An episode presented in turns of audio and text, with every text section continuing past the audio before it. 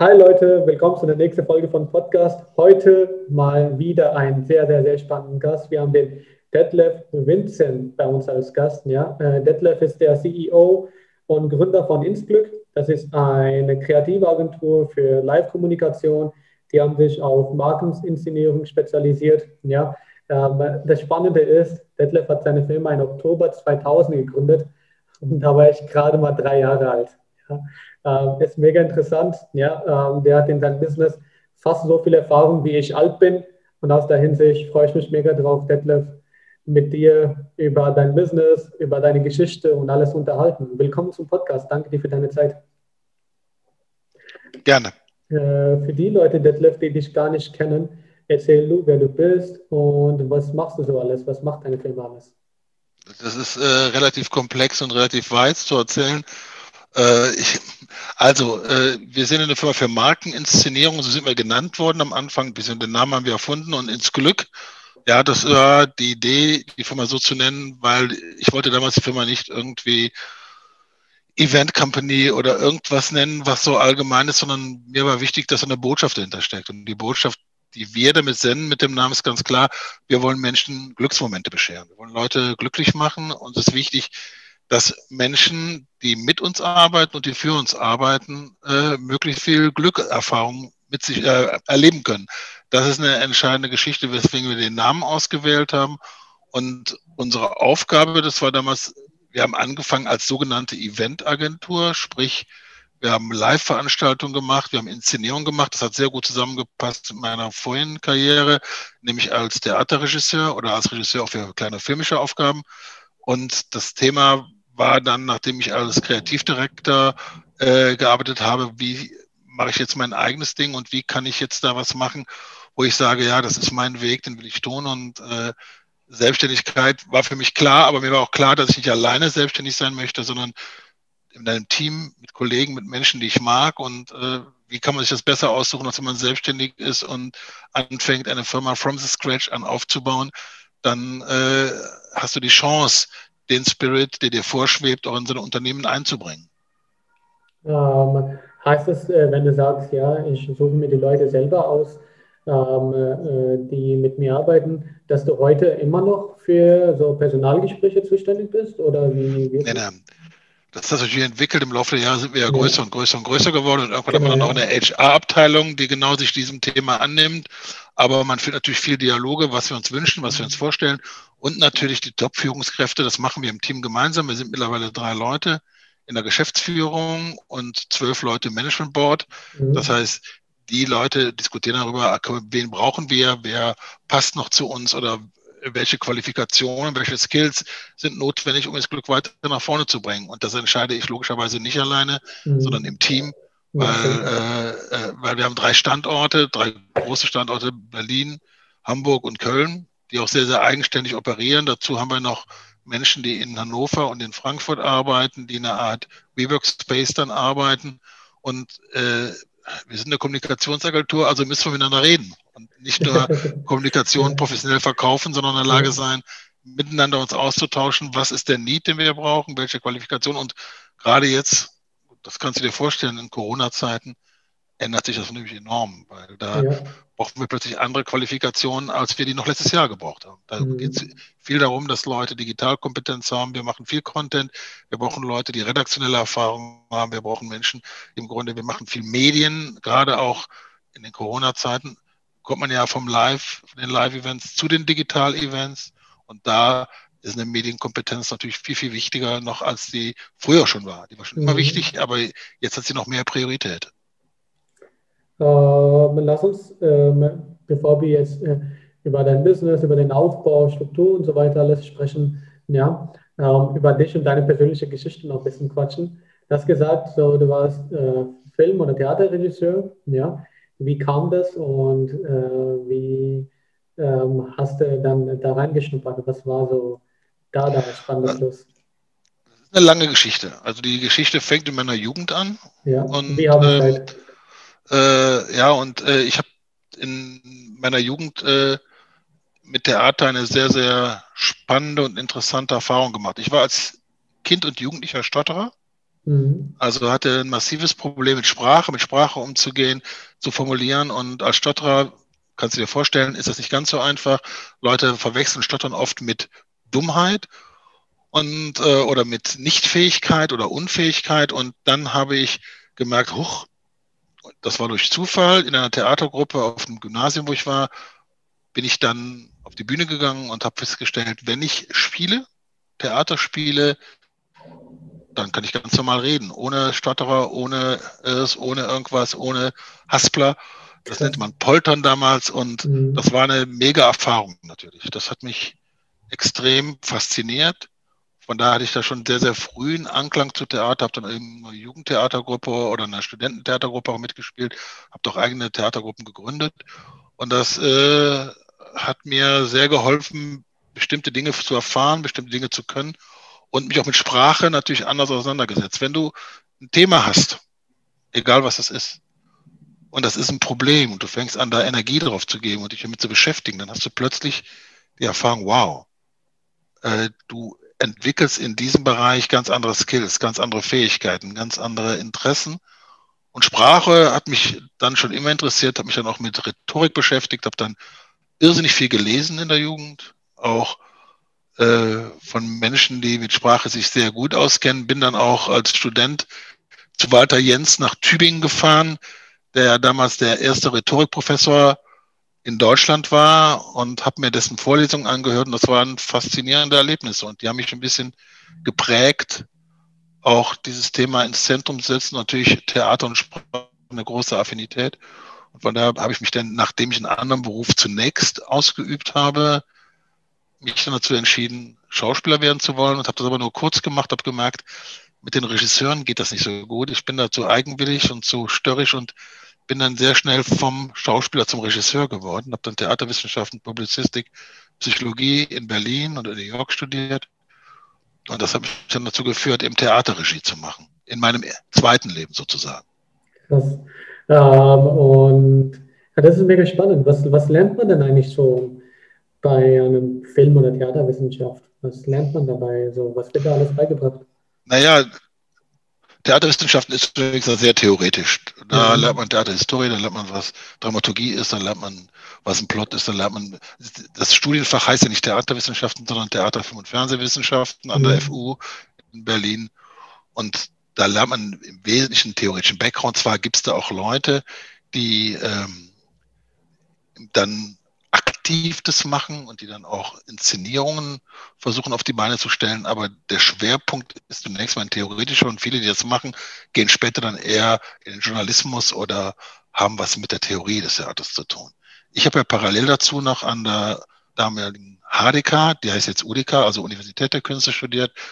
Und dort habe ich richtig praktisches Schauspiel gelernt. Und das ist natürlich sehr intensiv. Du lernst Körpertechniken, du lernst mit der Sprache umzugehen, du lernst ähm, wie Ausdruck funktioniert, wie du Menschen erreichst, wie du mit Energie umgehst, wie du im Grunde in eine Rolle schlüpfst, wie du improvisierst.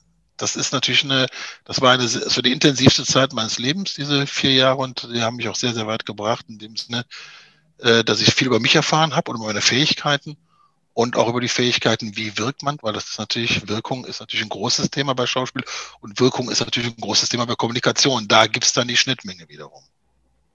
Ähm, gerade wenn man jetzt äh, die Zeiten jetzt ähm, einige Jahre in der Zukunft und heute sich mit der Vergangenheit von ähm, Schauspielern sich vergleicht, dann hat sich ja einiges jetzt in dieser Zeitraum getan. Ja?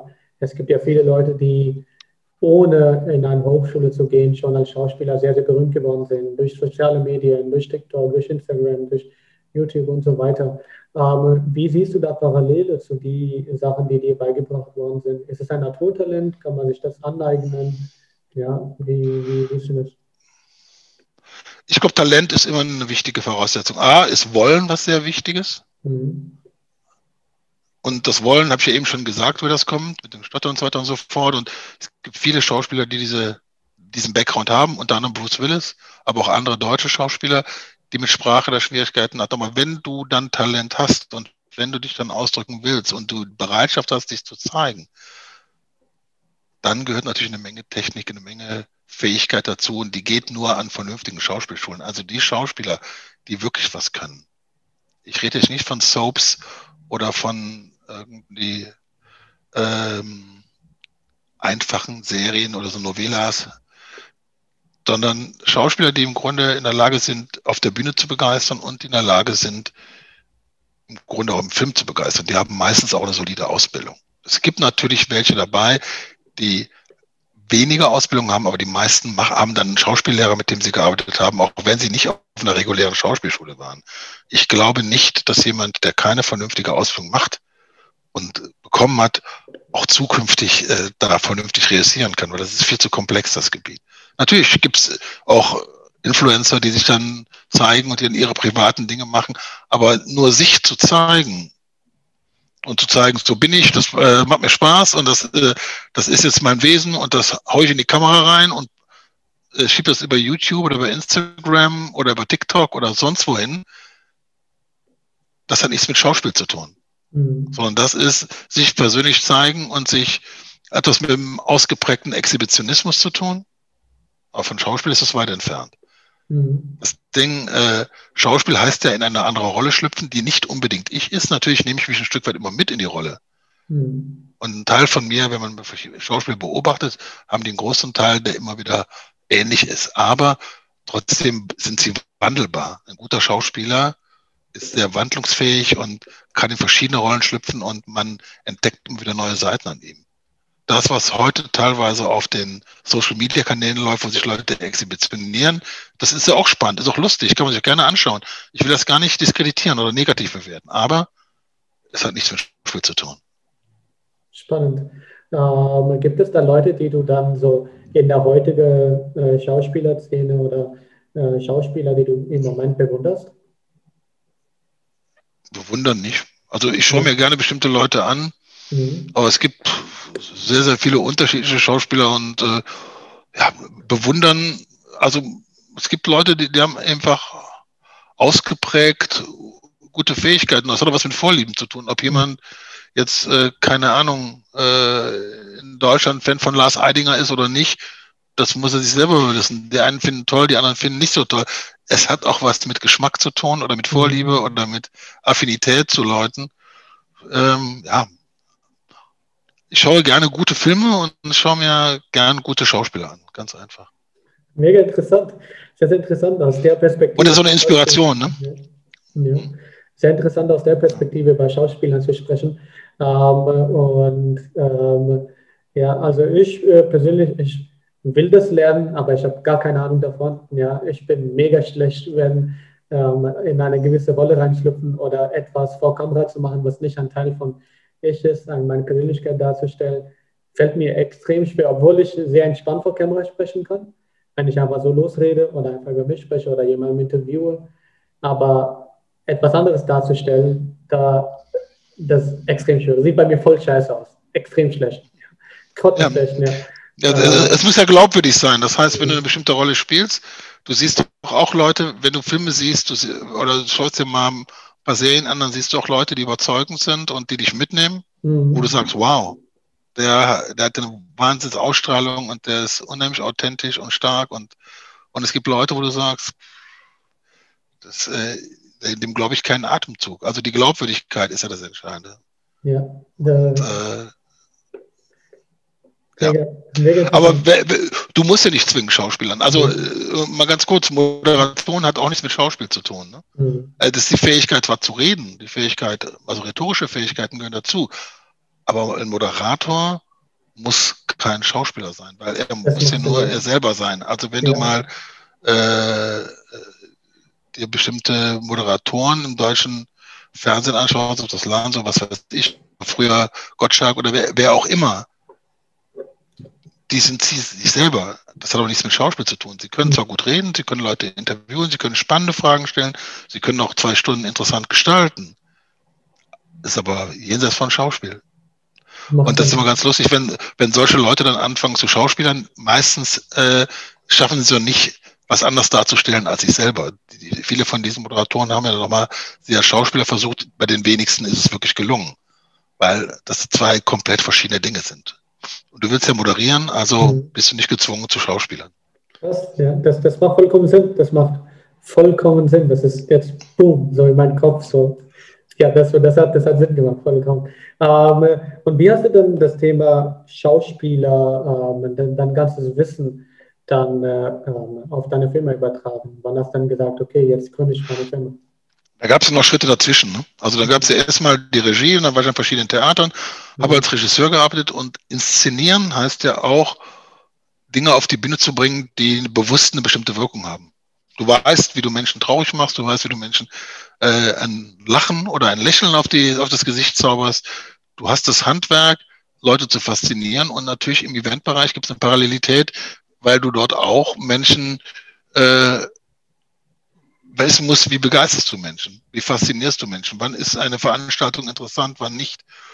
Du hast mit Bühnenbildern zu tun als Regisseur, als jemand, der in meinem Bereich arbeitet. Ich mache jetzt sehr viel Ausstellungen. Wir haben eine Weltausstellung, also auf der Weltausstellung den deutschen Pavillon in Kasachstan gemacht. Das sind dann auch Erlebniswelten, die müssen auch inszeniert werden. Das Thema Inszenierung ist die Parallelität, ist das Gleiche, ist das, was übertragen ist. Und ich habe Mitte der 90er Jahre war ich damals an den städtischen Bühnen in Münster als Regisseur und dann ähm, wurde meine Frau schwanger, ganz einfach. Und dann hat sie gesagt, hm, äh, sie hat in Berlin gelebt und äh, hat gesagt, ich habe eigentlich äh, keine Lust, heute in Münster äh, zu leben und dann drei Jahre später, wenn du als Regisseur das Theater wechselst, dann bin ich in Regensburg oder, oder in Wiesbaden oder sonst wo und äh, sie hat gesagt, äh, sie hätte gern was, wo mir eine Kontinuität ist. Ich habe dann bin dann nach Berlin zurückgekommen, habe dann jemanden kennengelernt, der ähm, äh, gesagt hat, willst du nicht mal für uns mal eine Inszenierung machen? Und die waren im Eventbereich tätig, die haben Events inszeniert. Dann habe ich mit Ute Lemper eine Geschichte gemacht, dann verschiedene Geschichten, wo ich mit, wo ich mit Darstellern dann Inszenierungen für den Eventbereich gemacht habe, damals noch für Anderson Consulting und für die Sparkasse und für Mercedes-Benz und für verschiedene Kunden. Und das habe ich parallel zu meiner Theatertätigkeit gemacht. Ich habe also teilweise am Theater gehabt als Regisseur und teilweise im Eventbereich. Und diese Eventgeschichte, die hat immer mehr Raum eingenommen, weil ich sie A spannend fand. Ich fand, da, das war damals noch ein Gebiet, wo es noch nicht so professionell inszeniert wurde. Und das äh, war eine Geschichte, wo ich dachte, wow, da kannst du ja noch wirklich Sachen machen. A, hat man ein gewisses Budget zur Verfügung, wo man es machen konnte. Und B, hast du Leute unmittelbar erreicht, die normalerweise vielleicht nicht ins Theater gehen. Und das fand ich auch interessant, Menschen von zu überzeugen, da Wirkung zu erzielen, in dem Sinne, die man mit den normalen kulturellen oder Kulturtechniken nicht so erreicht. Das hat immer mehr zugenommen. Und äh, dann haben wir, habe ich auch damals für so ein Projekt, was ich dann mit äh, CBE zusammen gemacht habe, habe ich dann, ich hatte eine Firma gegründet äh, damals und dann haben wir Preise gewonnen. Also die ersten Event Awards, die damals rauskamen und dachte, wow, das ist ja eine Sache, wo du auch was erzählen kannst, wo du auch Anerkennung bekommst, was natürlich wichtig ist, und wo du äh, Spielräume hast, die dich interessieren. Und so bin ich immer weiter in diesen Bereich reingerutscht und habe immer mehr in diesem Bereich inszeniert, bis mich dann damals eine Agentur, die war sehr groß, aus Solingen, gefragt hat, ob ich nicht äh, als Kreativdirektor dort tätig werden will, weil die mitbekommen haben, was ich gemacht habe bin dann dorthin und habe dann die Position eines Kreativdirektors dort eingenommen. Die waren damals über 300 Mitarbeiter, eine sehr große Firma und haben neben Fogdams, die es heute noch gibt in dem Bereich, ähm, die Eventbranche sozusagen mit dominiert, mit zwei, drei anderen Agenturen noch. Und es war schon spannend, da zu arbeiten, weil die hatten alle großen Kunden, die hatten alle Möglichkeiten. Das war ein, ein großes Rad, was da gedreht wurde. Leider gibt es die Agentur mittlerweile nicht mehr, was sehr schade ist. Aber das war eine sehr spannende Erfahrung, dort dann nochmal andere Perspektiven kennenzulernen und mich dort nochmal in einem anderen Rahmen auszuprobieren. Ich habe da sehr viel gepitcht, nennt man das. Also das Anfragen von Kunden, wo man dann ein Konzept ausarbeitet, das Konzept präsentieren muss und dann gucken muss, dass man diesen sogenannten Pitch gewinnt. Das war eine, das war schon sehr, sehr gut. Und es war eine sicherlich eine sehr wichtige Lebenserfahrung für mich. Ja. Allerdings war das, da war ich nicht so lange und bin dann wieder nach Berlin zurück und habe dann meine eigene Firma damals im Jahr 2000 halt ins Gold gegründet. Ähm, was musstest du denn zusätzlich dazu lernen, jetzt abgesehen von deiner Kenntnisse als Film- und ähm, ja, als Film- und Fernsehwissenschaftler und dann rüber zu Kreativdirektor, hast dann auch äh, äh, gezielt. Ähm, wie, äh, was müsstest du dazu lernen, um ein Creative Director, kreativer Direktor tatsächlich zu sein? Das ist ein Riesenunterschied. Also am Theater mache ich das, was ich möchte und da habe ich die sogenannte künstlerische Freiheit, da redet mir groß keiner rein. Ich muss natürlich lernen, was heißt Marketing, was heißt Kommunikation, was heißt interne Kommunikation, was heißt externe Kommunikation. Wie geht man, obwohl ich studierte, ich habe ja auch Public Relations studiert, aber wie geht man im Grunde mit den Medien, mit der Presse um? Also da gibt es ein Riesengebiet, weil ich bin dann nicht mehr so im Driver Seat, sondern du musst die Bedürfnisse und die Interessen des Kunden bedienen. Das mhm. heißt, du machst zweckgebundene Kreativität und keine freie Kreativität, wo du sagen kannst, okay, ich inszeniere es nach meinem Gusto und wenn ich da fünf Leute nackt über die Bühne laufen lassen will, dann mache ich das.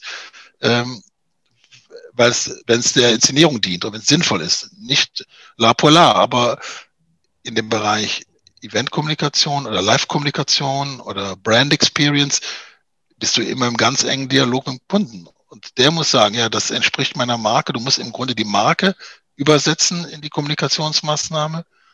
Du bist eben nicht so handlungsfrei wie am Theater, sondern du bedienst Interessen von deinem sogenannten Kunden der Kunde im Theater ist natürlich immer auch der Zuschauer ein Stück weit, aber da kann man ja auch mit Provokationen anderer Art arbeiten. Das ist natürlich in dem Bereich etwas schwieriger. Auch provozieren kann man immer, mache ich auch manchmal ganz gerne, wenn es aber dem Ziel dient. Und zwar letztlich dienen wir in dem Bereich, wenn wir dafür arbeiten, den Kommunikationszielen des Kunden.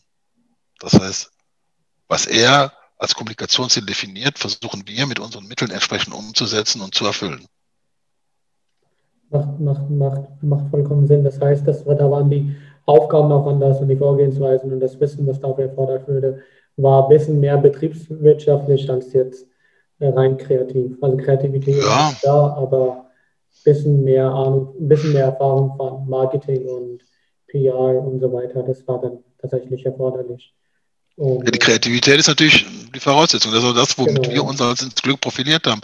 Mit einer mhm. außergewöhnlichen Kreativität. Und wir sind damals auf den Markt gestoßen, wo wir, denke ich mir, das klingt jetzt ein bisschen arrogant, ist aber nicht so gemeint, aber wo wir schon Meilensteine gesetzt haben mit ungewöhnlicheren Inszenierungen, als sie davor der Fall waren. Also das war schon, mhm. weil davor wurde viel aus der Kiste gemacht, da, mhm. Agenturen haben oft so gearbeitet, äh, man nehme eine Location, man nehme Technik, man nehme Künstler und dann hat man den Quill rein und äh, Catering habe ich noch vergessen und ein bisschen äh, Dekoration und dann den Quill rein und fertig ist das.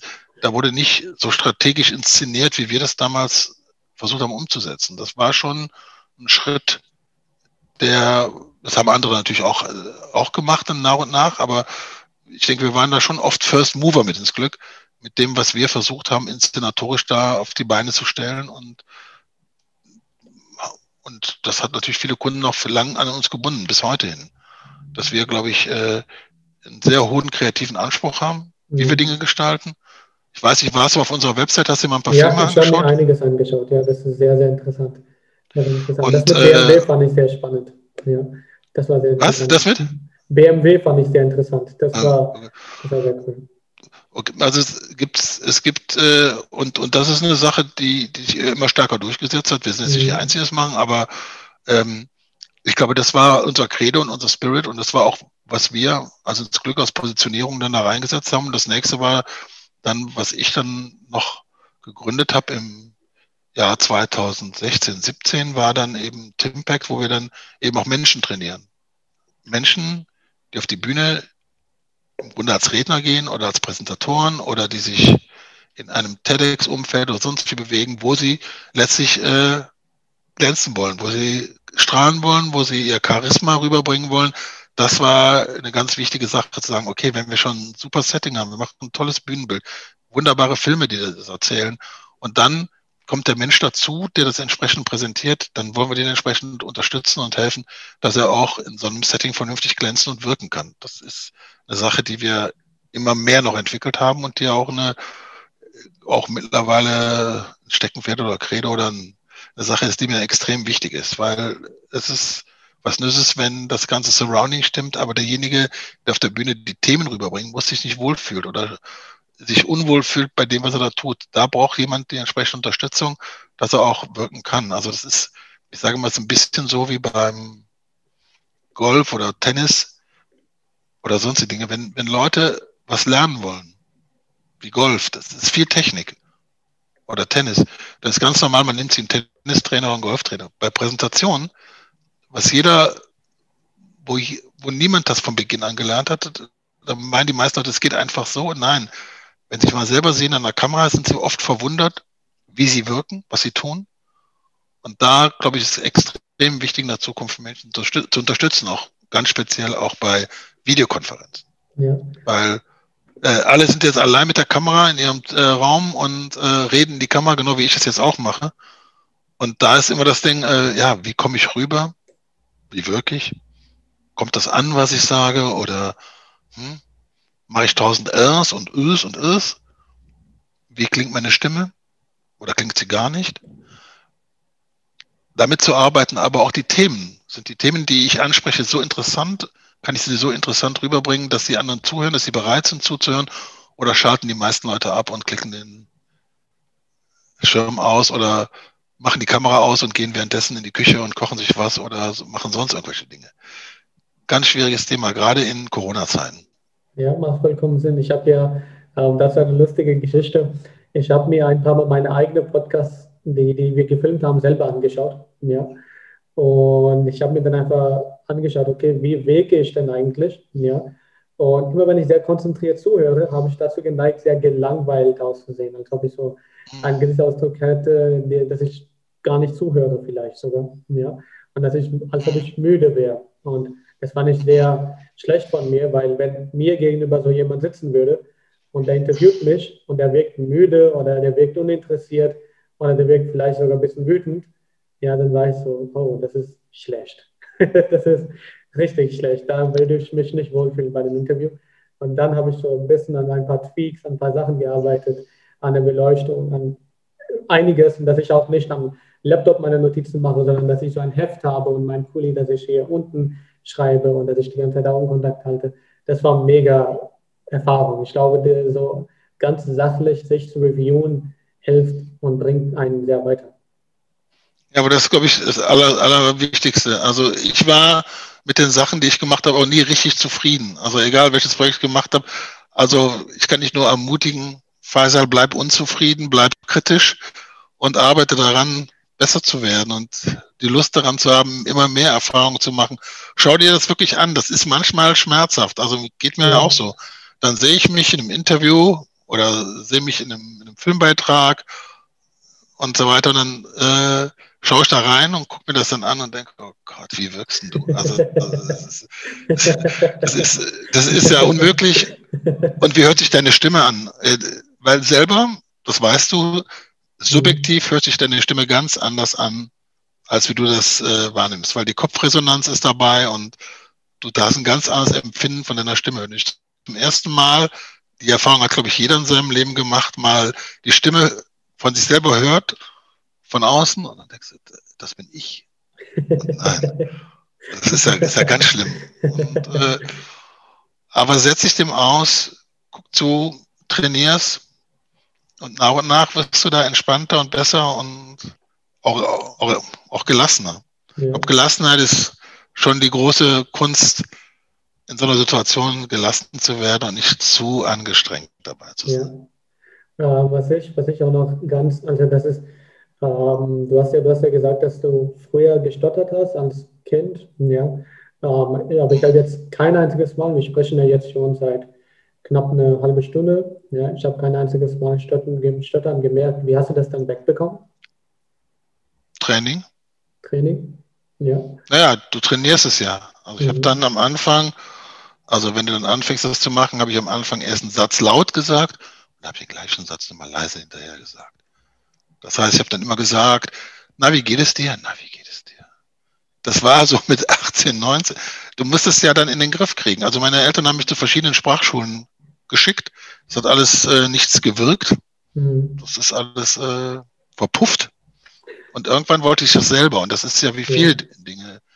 Wenn du selber etwas willst und selber den Ehrgeiz hast, das zu tun, ist es immer, dann bist du intrinsisch motiviert, dann hast du einen ganz anderen Drive, einen ganz anderen Speed, als wenn dir Eltern, Freunde, Freunde vielleicht, aber als wenn dir Außenstehende was sagen, wie du zu agieren hast und was du zu tun hast. Dann ist die Einsicht oft nicht so schnell. Und gerade in der Pubertät oder sonst was, weiß ich, wie es bei dir war, äh, ich, ähm, ich war froh, dass mein Sohn in der Pubertät nicht so schwierig war wie ich. Also da, da habe ich viel Glück gehabt.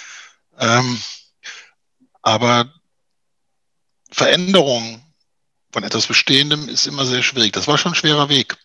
Mhm. Das zu lernen, dich zu beschäftigen, Sprecherziehung zu bekommen, damit umzugehen, mit Sprache. Äh, aber umso intensiver du natürlich, umso intensiver der Felsbrocken ist, den du zu behauen hast und den du den Berg hochzuschieben hast, umso eher, glaube ich, bekommst du entsprechende Ergebnisse. Weil du dann auch eine gewisse Belastbarkeit, eine gewisse Hartnäckigkeit oder ja, du lernst für Dinge zu kämpfen. Das ist, glaube ich, das Entscheidende. Ja, und vor allem gerade das Thema Sprache ist ja so extrem wichtig. Ich kann das auch aus meiner Geschichte sagen. Ich spreche ja Deutsch erst seit fünf Jahren und ähm, davor, äh, als ich ganz neu in Deutschland umgezogen bin und kaum bei Deutsch gesprochen habe, ähm, dann ist es auch sehr schwer, überhaupt mit Leuten sich überhaupt mal vernünftig zu unterhalten und auszutauschen.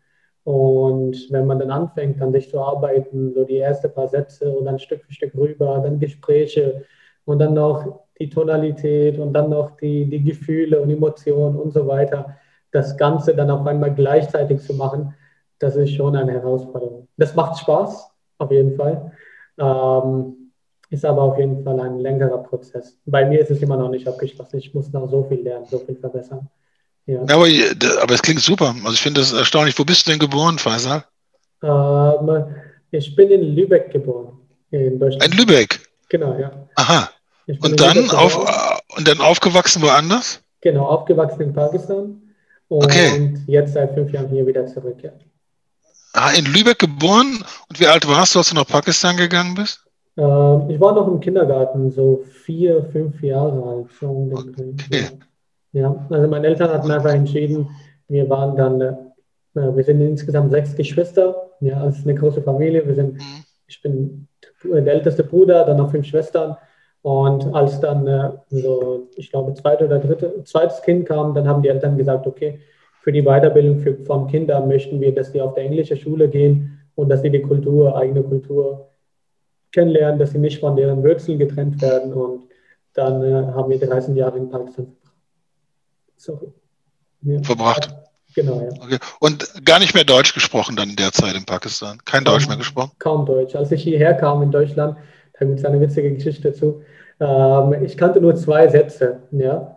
Ich heiße Faisan und es geht mir gut. Ja, das waren die zwei Sachen, okay. die, ich sprechen könnte. Und ich heiße Faisan, habe ich nicht getrennt gesprochen, sondern Scheiße Faisan. Ja, ich dachte, ich dachte, dass das alles so ein, ein Wort wäre sozusagen. Ja. ja. Ja. Und das klang ja wie Scheiße, meinst du, oder deswegen sagst du das? genau, das meine ich. Genau, das war ja der Witz dabei. Ich scheiße Pfizer. Ja, ja. ja. ja, aber ist doch gut. Aber, aber ich denke, äh, wichtig ist natürlich viel lesen. Das sage ich immer mhm. allen Freunden, die eine Sprache lernen wollen oder die auch Deutsch lernen wollen. Also ich, aber ich denke, dass du da dich ja intensiv mit beschäftigt hast. Sonst würdest ja, könntest ja das, was du jetzt machst, nicht machen. Das ist ja genau das Gleiche. Du ja. beschäftigst dich auch mit Sprache. Du interviewst Menschen. Das heißt, dein Instrument ist die Sprache. Also ja. hast du auch einen Brocken zu bewältigen, nämlich eine Sprache, die du mal ganz früh vielleicht erlernt hast im Kindergarten, die du dann wieder verloren hast, wieder, wieder neu zu erlernen. Das ist ja, ja auch eine Herausforderung. Ist ja, ist nicht viel anders wie Stottern, kann ich dir sagen. Das ist ähnlich, glaube ich. Ja, was mir sehr stark geholfen hat, ich habe drei Jahre im Vertrieb gearbeitet, habe ähm, nicht drei Jahre, zweieinhalb, ungefähr zweieinhalb, drei Jahre im Vertrieb gearbeitet, habe Versicherungen verkauft. Ja, äh, oh Gott. Ganz, ja. ganz, eine heftige Herausforderung. Also habe Investmentprodukte verkauft. Ja, ähm, die Leute davon überzeugt, dass sie sparen sollen. Ja. Und ähm, wenn sie dann äh, ähm, mit denen darüber zu sprechen, zu unterhalten und denen dann zu verkaufen, das hat auf jeden Fall die ganze Skills sehr herausgefordert, ja. Mhm. Ja, das war ja, eine gut. gute Erfahrung. Das war eine gute Erfahrung. Ja, das war ein großer Baustein, warum ich dann sehr schnell in Deutsch gesprochen habe. Okay. Ja. bist du drauf gekommen, Interviews zu machen? Das ist ja weit entfernt davon, oder? Das ist eine ganz andere Kiste. ähm, angefangen hat CEO Podcast damit, dass ich Firmenkunden für äh, die Versicherungen akquirieren wollte. Ja, also ich wollte mhm. ähm, betriebliche Altersvorsorge ähm, anbieten.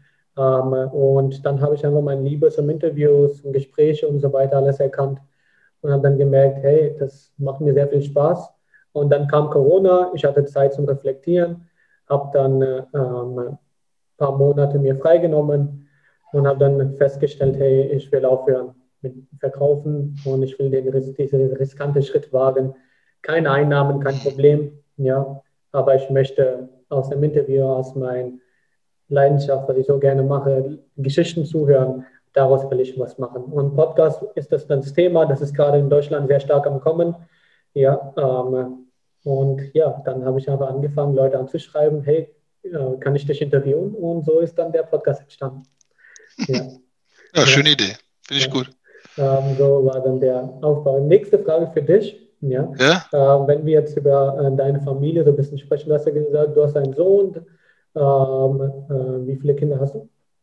Drei. Drei, Drei Kinder. Kinder. Krass. Und äh, wie schaffst du es dann für die Familie und für die Kinder eine Zeit zu haben? Wie hast du das aufgebaut? Gar nicht. Also, zu wenig. Also äh, viel zu Also ich habe drei Kinder, die sind aber alle schon erwachsen. Die sind alle mhm. über 20. Also mein jüngster Sohn ist gerade 23 geworden im Oktober. Äh, also die sind alle schon alt genug, aber in der Zeit, wo ich ins Glück aufgebaut habe, habe ich natürlich deutlich zu wenig Zeit für die Kinder gehabt. Mhm. Und äh, ich bin auch von der Frau geschieden mittlerweile, mhm. neben der neuen Beziehung.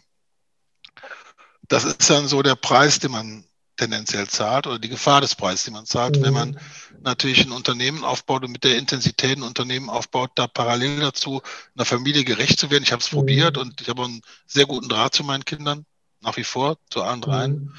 Also wir sehen uns regelmäßig, äh, die wohnen, also einer wohnt außerhalb, äh, also in Norddeutschland, weil er eine Lehre macht und die anderen beiden Mädchen wohnen in Berlin und so sehe ich die mhm. regelmäßig. Also wir haben einen guten Draht, obwohl ich muss sagen, im Nachgang habe ich im Grunde zu viel Energie in die Firma gesteckt und mich oft nicht genügend um die Kinder gekümmert. Das mhm. kann, kann man so sagen, was auch ein bisschen schade ist. Also das mhm. gebe ich auch unumwunden zu. Ich bin deswegen umso froh, dass die Beziehung nicht gelitten hat, sondern dass die Beziehung zu den Kindern sehr gut ist und mhm. dass wir in einem intensiven, sehr positiven und regen Austausch sind. Also das ist, glaube ich, sehr gut dabei. Ja, das Aber das ist natürlich die Gefahr. Mhm. Ich meine, das ist, das ist immer die Gefahr, wenn Leute im Top-Management arbeiten oder unternehmerisch tätig sind, dass sehr, sehr viel Zeit dafür notwendig ist, um das erfolgreich zu tun.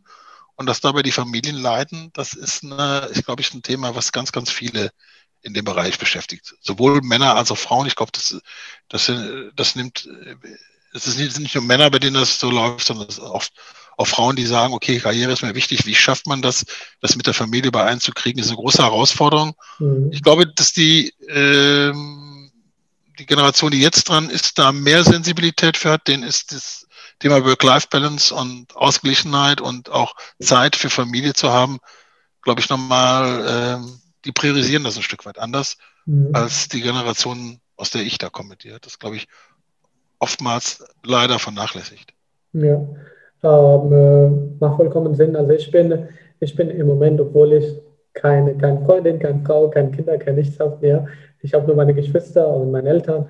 Ähm, und die Frage, wie du gesagt hast, dass, darauf, dass die Jugendlichen darauf sensibilisiert sind, die Frage beschäftigt mich schon äh, extrem, wo ich dann sage, hey, wie soll ich das denn alles kombinieren? Ich habe große Ziele, ich habe sehr große Ziele im Leben, mhm. ähm, sehr viele Sachen, an die ich gerade gleichzeitig arbeite ähm, auch viel Zeit investiere. Ja, ähm, der Tag geht schon so um 8 Uhr los. Ja, der kommt dann in der Regel so gegen 8, 9 Uhr zu Ende. Ja, ähm, und Montag bis Samstag ja, ist schon eine sehr geile Zeit gerade. Ähm, viel zu tun und äh, sonntags nehme ich mir mal frei. Ja, so habe ich das gesagt. Ja, ja so ich meine, das ist ja auch kein Problem. Das kannst du ja machen, mhm. solange du keine Kinder hast. Du kannst auch mit Kindern machen, wenn, die, wenn du sagst, das ist meine Entscheidung. Du musst mhm. das nur in der Partnerschaft sauber klären. Ich glaube, das ja. ist, ist, eine, ist eine Sache mit Erwartungshaltung und Enttäuschung. Ne? Also wenn dann du einen Partner hast, der erwartet, dass du mehr dafür tust, dann entsteht eine Enttäuschung. Und mhm. wie geht man damit um? Das ist ähm, letztlich äh, ist das, glaube ich, auch eine Kommunikationsgeschichte, zu sagen, wie stelle ich mir mein Leben vor, wie mhm. möchte ich mein Leben leben, was, wozu bin ich bereit und wozu bin ich eben nicht bereit. Und äh, ich glaube, da muss man nur sich dessen bewusst sein und klar drüber reden. Dann erzeugt man auch nicht fehlgeleitete Erwartungen. Mhm. Ja, finde ich mega cool. Das ist auch eine coole Überleitung jetzt für die nächste Frage, ähm, das Thema Kommunikation. Äh, was sind im Moment deine Aufgaben bei deiner Firma, Detlef? Meine Aufgaben bei der Firma haben sich natürlich gewandelt. Also mhm. ich war früher noch viel operativer, im Augenblick bin ich viel strategischer tätig. Ich äh, versuche natürlich neue Geschäftsfelder zu entwickeln. Gerade in Corona-Zeiten sind wir da stark dabei, zu sagen, also wie können wir die Geschäftsfelder von ins Glück noch erweitern. Was uns sehr gut gelungen ist, ist den Transfer in den Digitalbereich. Wir haben im letzten halben Jahr 33 Digital-Events gemacht. Äh, also wir haben den Shift wunderbar geschafft von den Präsenzveranstaltungen zu der digitalen Sache und auch das sehr erfolgreich mit bestehenden Kunden und auch neue Kunden gewinnen können dafür, das, was ich auch extrem gut finde. Wir hatten natürlich dadurch, dass wir für bestimmte Kunden gearbeitet haben, aus der IT-Branche schon Vorerfahrung. Da haben wir auch schon immer gestreamt, haben auch schon äh, mit digitalen Elementen gearbeitet, haben auch stark Hybrid-Events gemacht, also Mischung aus digital und live. Äh, das hat uns sehr geholfen, als dann Corona Anfang des Jahres über uns hereinbrach und die ganzen Live-Geschichten reihenweise abgesagt wurden. Wir haben ohne Ende natürlich Veranstaltungen verloren. Wir hätten das sagt mein Geschäftsführungskollege Christian Post, war immer, wir hätten das erfolgreichste Jahr der Firmengeschichte vor uns gehabt. Und äh, dann kam Corona und der hat auch gesagt am Anfang des Jahres, wenn das nicht das beste Jahr der Firmengeschichte wird, muss dann was sehr Hartes passieren. Ja, dann kam das eben. Aber, aber, diesen, aber diesen Shift haben wir wunderbar hingekriegt. Und das freut mhm. mich und da bin ich dran beschäftigt, was kann man noch machen? Wir beschäftigen uns mit dem Thema Urban Entertainment. Das heißt, was passiert in den, in den äh, Städten, in Zukunft, weil der Einzelhandel wird immer weiter zurückgehen. Aber wie schafft man Leute auch in den Innenstädten wieder zu faszinieren? Welche Angebote braucht man da? Früher, ich sage was, Pop-up-Stores, Pop-up-Restaurants, irgendwelche Pop-up-Geschichten. Jetzt sagt man, okay, ich kann, wie werde ich Leute zukünftig faszinieren? Das Einkaufserlebnis im Jahre 2030 wird definitiv ein anderes sein als das Einkaufserlebnis 2020. Aber was sind die Skills? Was muss man vorbereiten?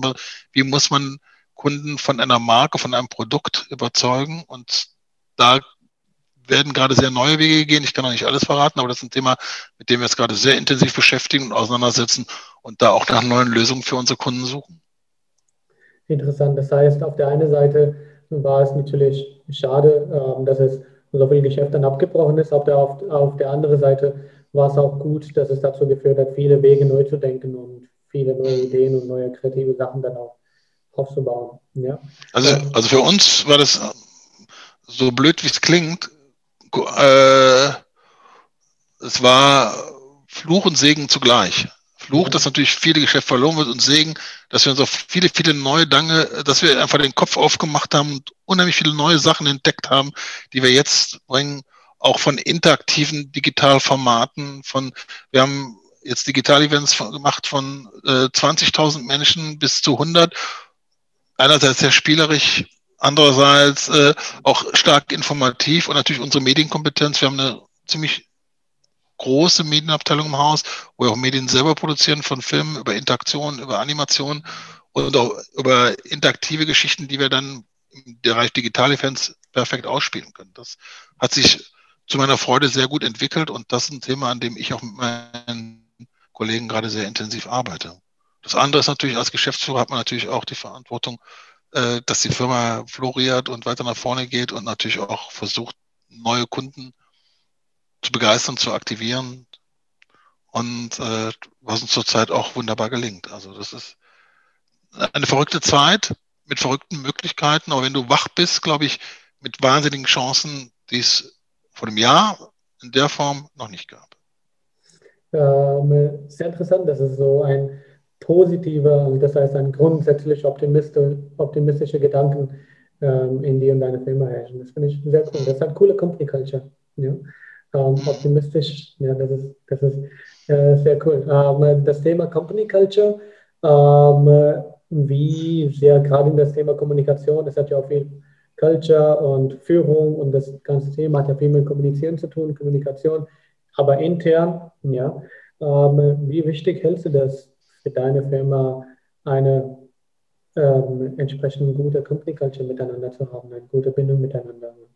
Das ist A und O. Also was hat eine Agentur wie wir? Äh, wir haben ein paar Schreibtische, wir haben natürlich Rechner, wir haben natürlich auch Schnittblätter und irgendwie so Material, aber das Entscheidende sind ja die Menschen. Und ich denke, das Tolle ist, wenn sich Menschen bei unserer Company wohlfühlen, wenn wir gerne zusammenarbeiten und äh, wenn wir eine gemeinsame Kultur pflegen. Das ist natürlich in Corona-Zeiten ein bisschen schwieriger, weil ganz, ganz viele im Homeoffice sind.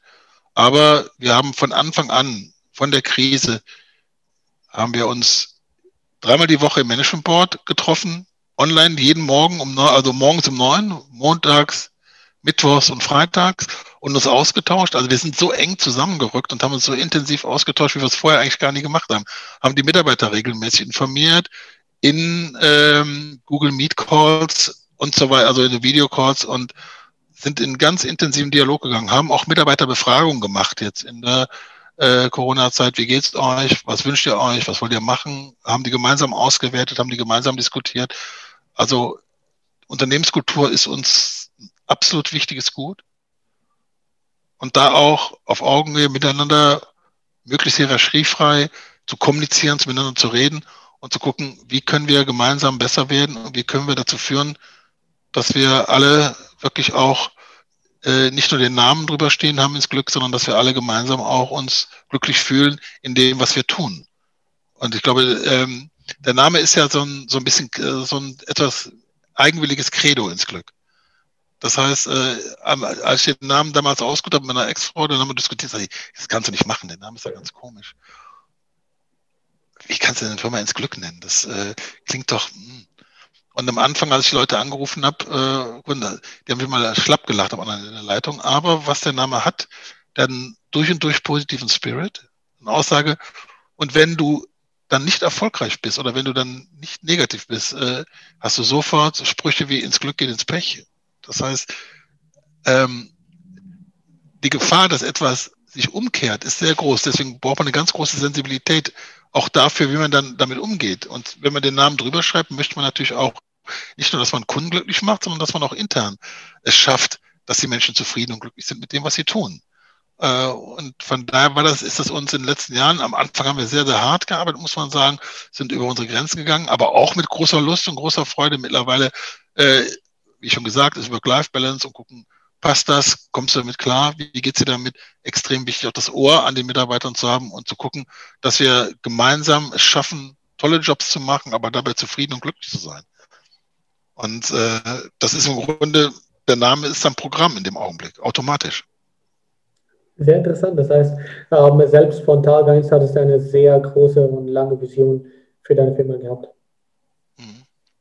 Ich habe die Frage nicht verstanden. Kannst du wiederholen? Das, das, das heißt, dass es äh, schon seit Tag 1, seit der Gründung, eine sehr große Vision für die Firma gab in, de, in, deinem ja. Kopf, in deiner Mission.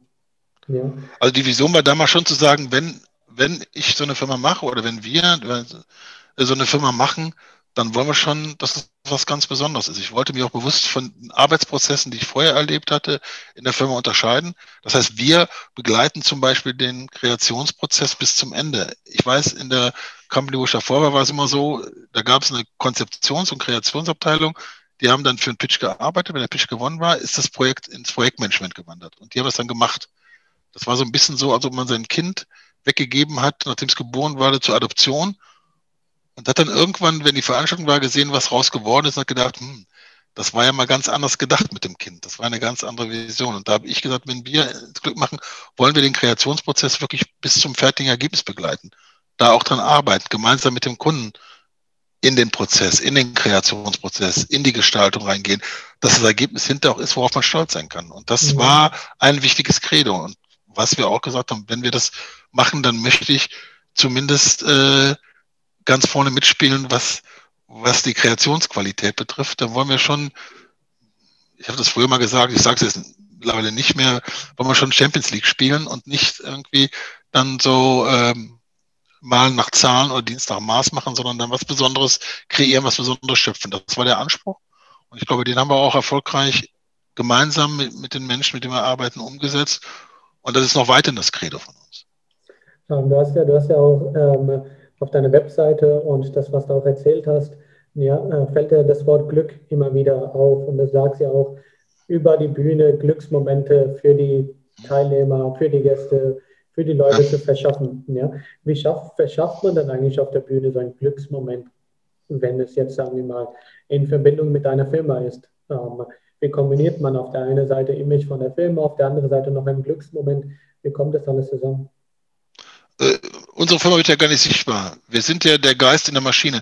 Also äh, äh, den Glücksmoment sendet dann ja die Company, für die wir arbeiten, ob das jetzt äh, Google ist oder die Deutsche äh, oder oder oder ähm, die Bausparkasse Schwäbisch Hall oder Union Investment oder oder oder oder das Bundesministerium für Wirtschaft und Energie, egal wer es ist, wir sind ja gar nicht sichtbar. Was wir nur machen, ist unser Handwerk und unsere Fähigkeit anzuwenden, dass wir wissen, wenn wir das und das tun, wenn wir in dem Film so und so agieren, wenn die Dramaturgie so und so ist, dann erzeugen wir die und die Reaktionen. Das heißt, die Professionalität erzeugt das Glücksmoment. Aber das steht dann nirgendwo drüber, Absender ins Glück. Im Zweifelsfall weiß niemand, äh, dass ins Glück was damit zu tun hat, also, äh, sondern äh, weil wir stellen ja unsere Fähigkeiten, unsere Kreativität, unsere Leistung in den Dienst eines Unternehmens, damit das Unternehmen seine Botschaften platzieren kann, damit das Unternehmen wirken kann, damit das Unternehmen seine Ziele erreicht. Wir sind da eher so wie die Einzelmenschen, ähm, die dann im Verborgenen wirken. Das ist aber okay. In der Branche weiß man schon, wer wann, wie, wo was gemacht hat, von welcher Agentur, welche Leistung oder welche Kreativität oder welch, wer das wie inszeniert hat. Aber der Absender sind ja nicht wir. Der Absender ist ja immer der Kunde. Interessant. Das heißt, ähm, ähm, dass aus der Hinsicht auch eine Kompetenz und allgemein für, für, für jemanden, den du einstellst oder jemanden, den du gerne bei dir im Team dann haben möchtest, dass er entsprechend auch eine große Anforderung an Kompetenz hast, dass er seine Arbeit ja. auch auf der Champions League Niveau dann auch entsprechend erfüllt? Das ist, ja klar. Also A, äh, begleiten wir Leute, wenn sie entweder äh, wir engagieren Leute, Leute kommen zu uns, die schon eine hohe Kompetenz haben. Mhm. Oder aber es kommen Leute zu uns, die fangen dann als Praktikant im, im extremsten Falle oder als Projektassistent an und entwickeln sich dann im Laufe der Zeit zum Projektmanager, zum, zum äh, Senior-Projektleiter oder es gibt Leute, die kommen als Konzeptionsassistent und werden dann Konzeptioner oder Kreativdirektoren. Das heißt, die durchlaufen dann eine Entwicklung. Das ist wunderbar zu sehen, wenn Menschen plötzlich aufblühen und Fähigkeiten entwickeln und mit Ideen und äh, Kreationen überraschen und sagt, wow, das ist ja eine Wahnsinnentwicklung, die jemand hingelegt hat. Ich finde das die größte Freude, wenn man sieht, wie Menschen sich entwickeln. Das ist irgendwie ja. das Beste. Finde ich mega, mega cool. Ich hatte auch vorhin auch eine Podcast-Folge mit ähm, jemandem äh, gemacht. Ähm, das war aber nicht für CEO-Podcast, sondern ein weiteres Podcast, was ich gerade gemacht habe. Ja, der Gast war Dominik, äh, Dominik Grün. Und mit ihm habe ich darüber gesprochen, ähm, dass heutzutage, wie wichtig es für Leute ist, dass sie gerne anderen entwickeln lassen möchten, dass sie gerne anderen das Wissen weitergeben möchten, dass sie gerne es wollen, dass Menschen vorankommen. Und wenn so zum Beispiel junge Leute sind, die auch wenn die sich vorstellen, hey, ich bin kreativ, ich möchte was Kreatives aus mich machen und sagen, hey, ich finde es cool, ähm, einfach mal etwas aufzubauen von A bis Z, dass es solche Möglichkeiten wie LinkedIn, äh, wie Instagram oder wie ähm, Firmenausschreiben einfach gibt, dass man die Leute aber anschreiben kann und sagen kann, hey, ich finde es cool, was ihr macht, ich würde es gerne lernen. Und dann gibt es Leute wie du, die sagen, hey, ja, ich finde es mega cool, dass du mich anschreibst. Ich nehme mir die Zeit dafür. Ja und du hast die Möglichkeit, dich bei uns zu entwickeln. Ja, das ist mega cool. Ja, finde ich äh, sehr spannend, der, äh, dieser, dass dieser Wandel so in Deutschland so jetzt schon ein, dieser Trend sehr stark zu sehen ist. Ich denke, wichtig ist, dass Leute wirklich hungrig sind und wollen. Mhm. Also du kannst, äh, es gibt, äh, mein Kollege Christoph Gürster manchmal den, den schönen Satz, du kannst keinen Hund zum Jagen tragen. Ja, wenn jemand nicht motiviert ist, dann kann ich mir auf den Kopf stellen. Aber mit so Leuten, wenn Leute wollen und hungrig sind und neugierig und was entdecken wollen und äh, spannend drauf sind, wie man Dinge anders mal interpretieren kann, und äh, dann sind das die richtigen Leute für uns. Und wenn jemand sagt, ich weiß alles, ich kenne alles, äh, ich weiß heute noch lange nicht alles. Ich weiß ein bisschen was, aber ich bin noch weit davon zu entfernt, alles zu wissen. Und, und ich glaube, diese Neugierde, das ist eine wichtige Triebfeder. Menschen, die nicht mehr neugierig sind und die nicht mehr entdecken wollen und die nicht mehr Dinge gegenstrich bürsten wollen, um dann Sachen nochmal von einer anderen Perspektive zu sehen, glaube ich, die sind in unserer Branche nicht die richtigen, sondern wach bleiben, neugierig bleiben, ist, glaube ich, das, was die Menschen, die wir suchen, bei uns Glück und die wir brauchen. Ähm, und das ist ja auch im Endeffekt, gerade weil es mit Kreativsein viel zu tun hat, auch extrem wichtig. Hm. Ja, ähm, die nächste Frage, das, äh, wir nähern uns auch da langsam die Ende zu. Ähm, die nächste Frage, die ich für dich hatte, ist, ähm, was sind die Herausforderungen beim Leiten von einem, einem Unternehmen in deiner Branche? Was sind die Herausforderungen für was? Für?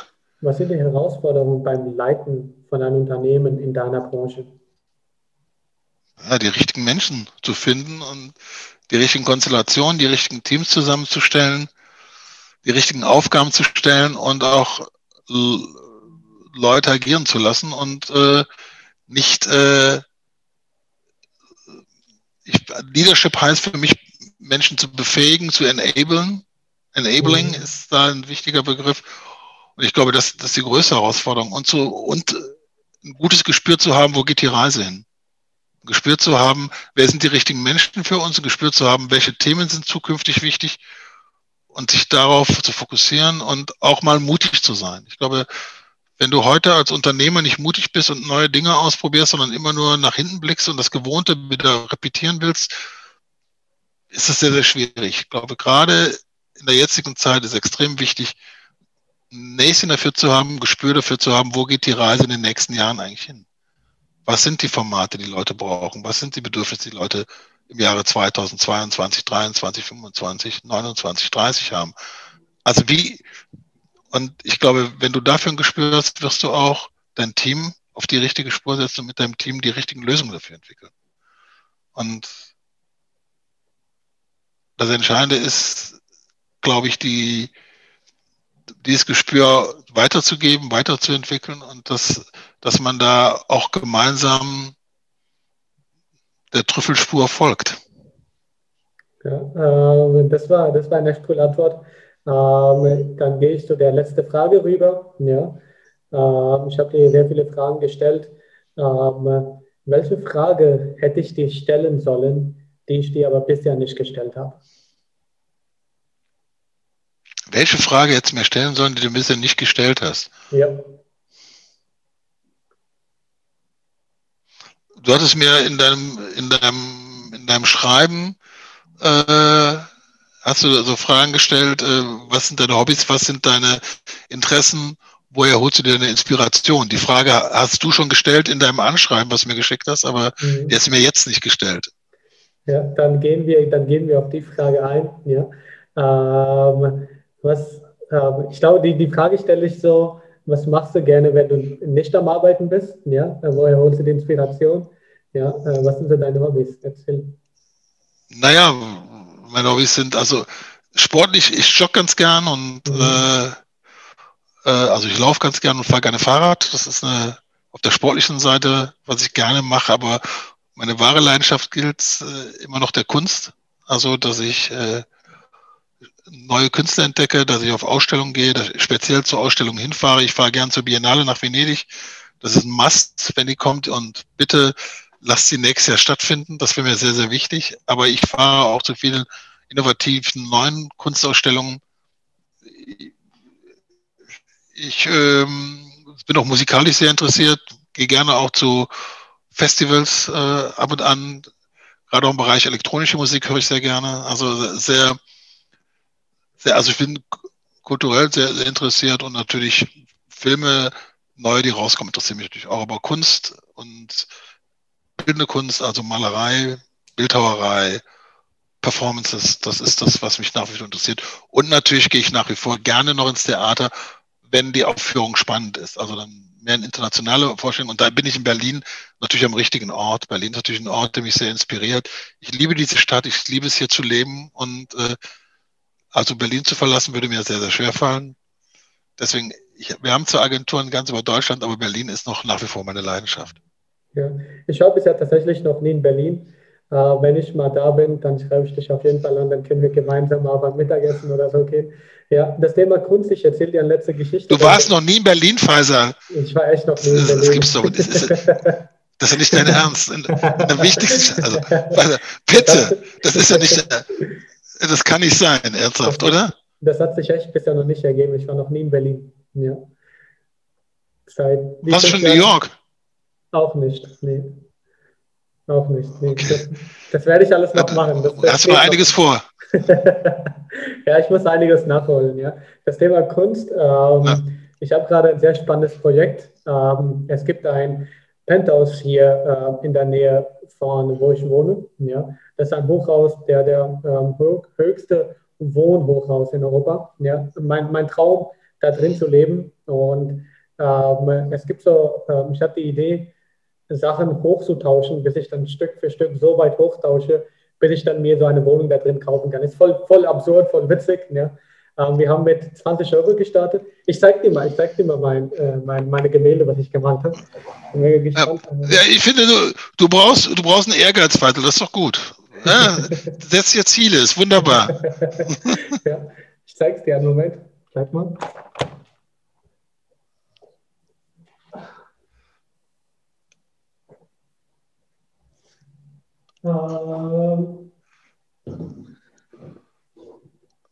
Ich, weiß es, ich weiß es nicht, ob man das sieht. Ja, ja ich sehe es. Ich sehe es. Es sind so äh, Ellipsen, die ein Auge bilden. Ne? Genau. Verschiedene Ellipsen übereinander, die bilden ein Auge. Mhm. Genau, entweder ein Auge. Ich hatte es eher aus der Perspektive gemalt. Ja. Okay.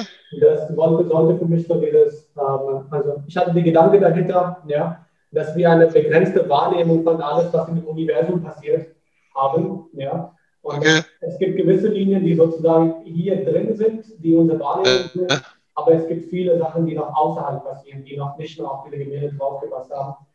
Kannst du noch drehen? Kannst, du musst dir einen Stab hinten dran machen und es dann schnell drehen. Dann, dann, so rum oder so rum? Nein, alles gut, es war ein Witz. Ist okay, alles gut. Ja, und ähm, das habe ich dann gemalt, das tausche ich im Moment hoch. Ja. Ähm, der, wir, hatten, wir haben einige Angebote dafür, also das könnte ich, ähm, das könnte ich noch entweder für ein Handy tauschen oder für ein FIFA 21 Spiel oder äh, bin mega gespannt hier. Ähm, also das heißt, es hat schon ein äh, gewisses Wert bekommen, dann werde ich das tauschen, das noch weiter hochtauschen, weiter hochtauschen. Es gibt eine Geschichte von jemandem, der einen kleines Büroklammer genommen hat, das angefangen hat hochzutauschen und sich dann endlich äh, äh nach 23 Trades in einem Jahr ein Haus damit gekauft hat. Ja. Ähm, noch eine andere Geschichte. Es gibt eine Geschichte von Hans im Glück. Ja. Hans im Glück ist ein Märchen von den Gebrüder Grimm. Ja. Da bekommt jemand einen, äh, einen, einen Goldsack geschenkt für die Arbeit, die er gemacht hat. Und hinterher hat er nur noch eine Gans übrig. Also es geht auch in die andere Richtung. Äh, nur als ich damals ins Glück gegründet habe, haben mal Leute gesagt, der Hans im Glück, sagte ich nein. Das Gegenteil ist der Fall. Ist uns Gott sei Dank gelungen, weil die Geschichte vom Hans im Glück ist das Gegenteil von dem, was du gerade erzählt hast. Kannst du dir mal durchlesen. Gebrüder. Grimm, Hans im Glück. Das, das, ist, das ist nicht dein Ziel. Was? Nee, das ist nicht das Ziel, ja. Das Ziel ist eher andere Richtung nach vorne. Ich bin mega gespannt, was aus dem Projekt wird. Ja, ähm, okay. bin echt gespannt, wie es vorangeht. Detlef, Vielen Dank für deine Zeit. Es war ein geiles Interview. Es war sehr viel Inhalt dabei. Ja. Ähm, ich mache den Outro, bleib du noch dran. Wir quatschen nachher noch ein bisschen. Leute, ähm, mir hat es mehr Spaß gemacht. Ja. Ähm, es waren sehr viele Inhalte dabei, gerade auch sehr viele Insights. Ähm, und vor allem äh, das wichtigste Erkenntnis, wie wichtig eigentlich Diversität und Erfahrung ist und dass man alle Erfahrungen, die man sammelt, daraus was Cooles im Leben aufbauen kann. Detlef, vielen Dank für deine Zeit und Leute, wir hören uns in der nächsten Folge. Mach's gut. Ciao.